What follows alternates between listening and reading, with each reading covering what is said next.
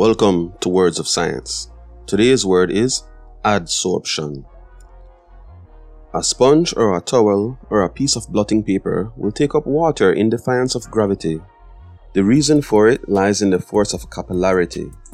Before capillarity was understood, however, it looked as though the sponge, etc., were simply sucking up the water.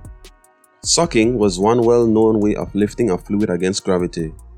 The phenomenon was therefore called absorption, from the Latin ab meaning from and sorbere meaning to suck up.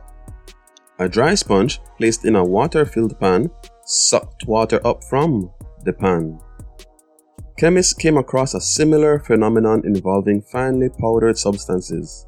If a mixture of gases, for instance, were forced through a layer of finely powdered charcoal, some of the gas molecules would stick firmly to the surface of the charcoal particles and remain trapped there. The larger molecules would stick more tightly and the smaller ones would be shouldered aside so that they would get through the charcoal without sticking at all.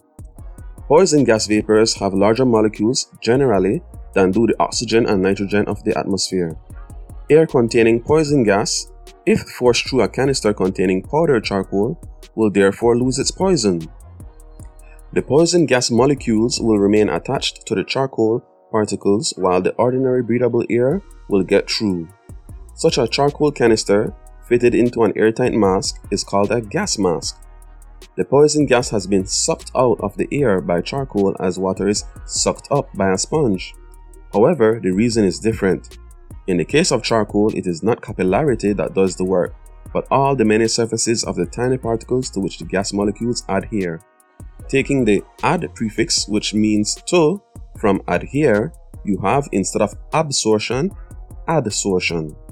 However, adsorption plays a part in capillarity too, and sometimes it is difficult to tell whether a phenomenon should be truly spoken of as absorption or adsorption.